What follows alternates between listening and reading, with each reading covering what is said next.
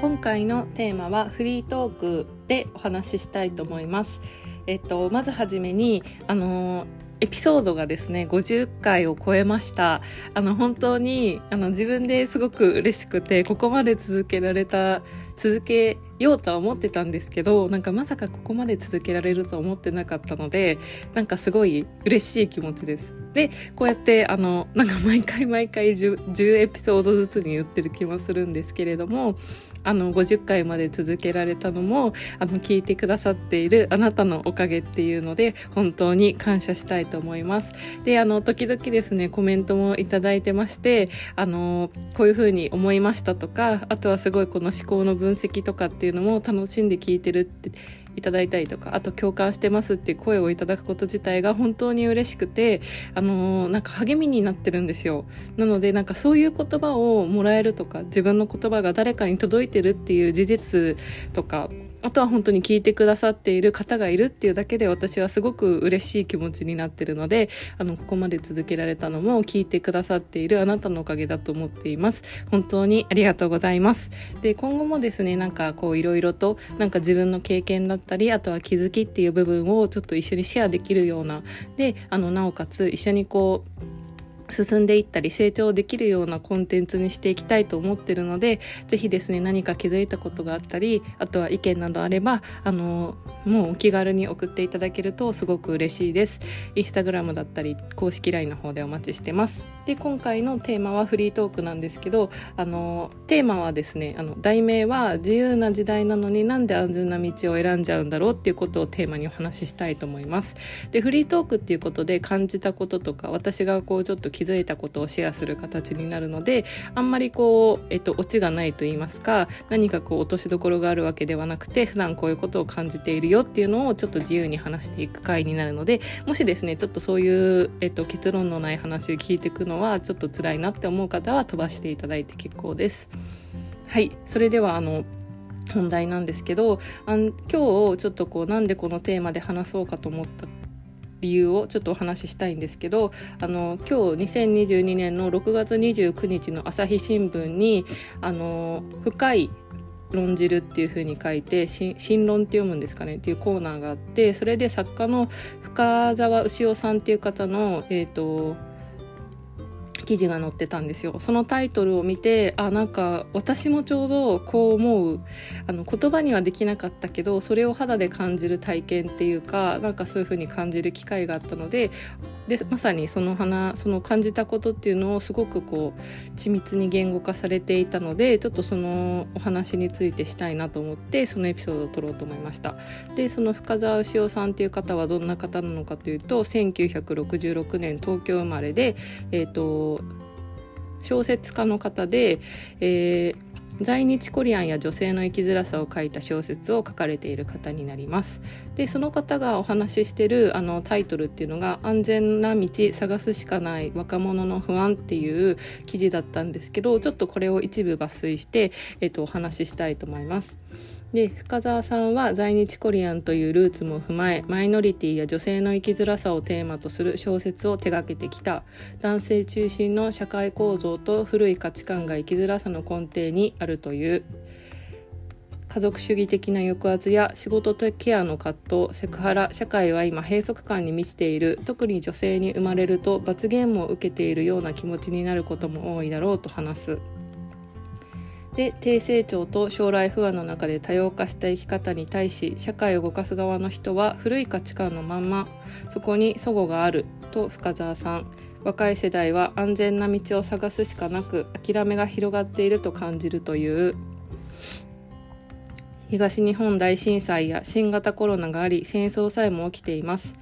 経済状況が悪い中で育ってきた若い世代には成功体験も少ない。大人が作る社会に受け入れられないのではないか。そんな不安が強くあります。古い価値観で叱咤激励するのではなく私たちも大事にされているんだと感じられる言葉を届けていく必要があります。これ結構だいぶ記事を省略してあの話したんですけど抜粋したんですけどなんかすごいあなんでこう私たちこれを感じて思ったことをちょっとまず最初にシェアしたいんですけどなんでこう自由な時代なのにあの特に仕事も選べるしどこでも世界中どこでも行ける状況だし誰と生きていくかっていうのとか誰と結婚するかとか恋愛するのも自由なのになんでこんなにあの閉塞感を感じていたりとか生きづらさを感じながら私って生きてきたんだろうってなんか思っちゃったんですよ。なんかなんでかなって思ったんだけどなんかすごい誰かに認められないとって思ったりとか古い価値観とかその会社にいた時とかはそのなんか我慢し我慢したらきっと楽になれるんじゃないかとかあとはこの会社にいたら一生安定したあのお金とかあの生活が築けるんじゃないかっていうことで仕事を辞められなかったりとかあとは親のこう言うことを聞いていればあのいい人間になれるんじゃないのかって思いながらなんかずっと生きてきたんですよ。で、ここでちょっと報告してしまうと、私は6月で会社を辞めたんですけど、それまでその5年間勤めてきた会社で、もう営業として必死にこう働いてきたんですね。で、その営業っていうのも、こう会社は古い会社だったので、もうすごいこう、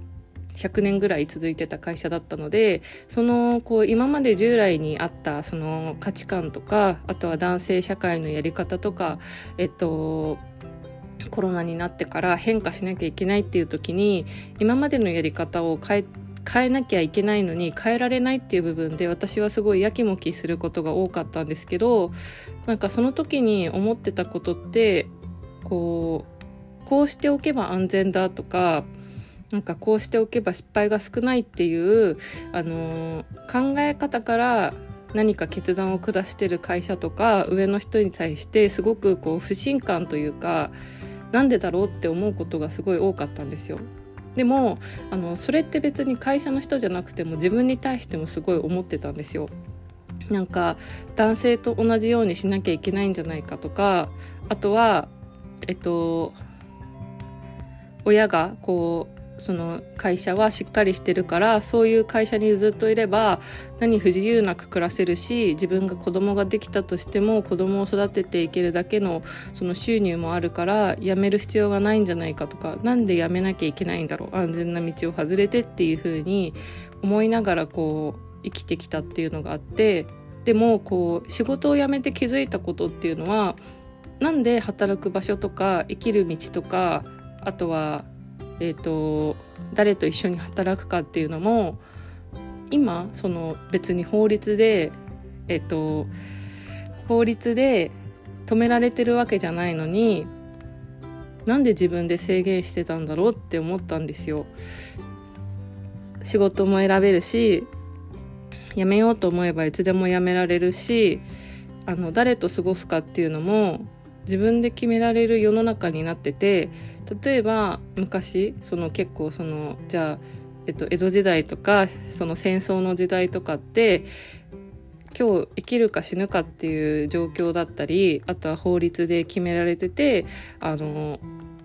法律とかその社会に縛られてあの好きなように女性はこう自由に勉強できなかったりとか社会進出できなかったり家のことをしなきゃいけないっていうそういう社会だったのにもかかわらずその昔の人たちがそういうこう昔の女性とか昔の男性とかそういろんな人が苦労して今の社会を作ってきてでもっといろんな人が自由に生きられるようにとかいろんな考え方を持っていいんだよっていう風な時代になったのになんで私はその自分自身で制限をかけてあの自由を選ばなかったんだろうって今になって思ったっていうことがあってこの深澤さんの記事を読んだらなんかその生きづらさを感じてる罰ゲームの受けてるような気持ちになるだろうっていうのもなんかすごいこう自分が会社にいた時にすごい感じたことだったので分かったそうだったなって思ったんですけど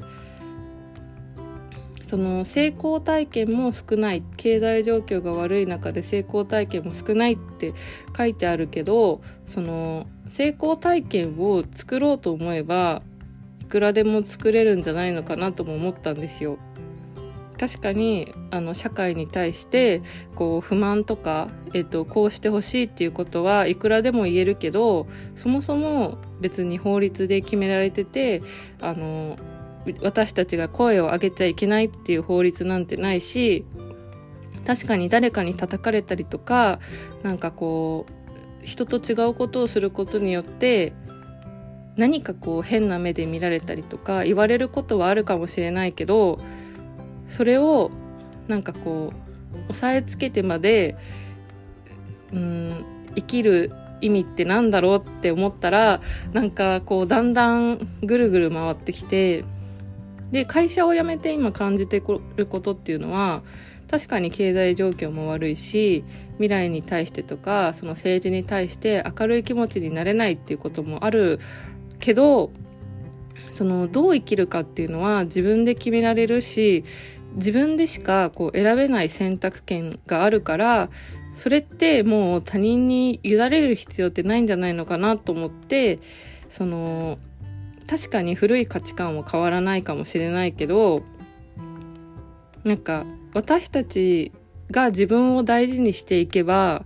そういう社会にもなっていくんじゃないのかなっていうふうに思ったっていうことがちょっと今日の記事を見て思いました。だからその安全な道を探すしかない若者の不安っていうのもわかるしでも安全な道を選んでるのは若者自身だしこの自由な時代に私たちは自分たちであの自由な道っていうのを選んでいけるその環境があるからその環境を社会とか政治のせいにするだけじゃなくて私たち自身が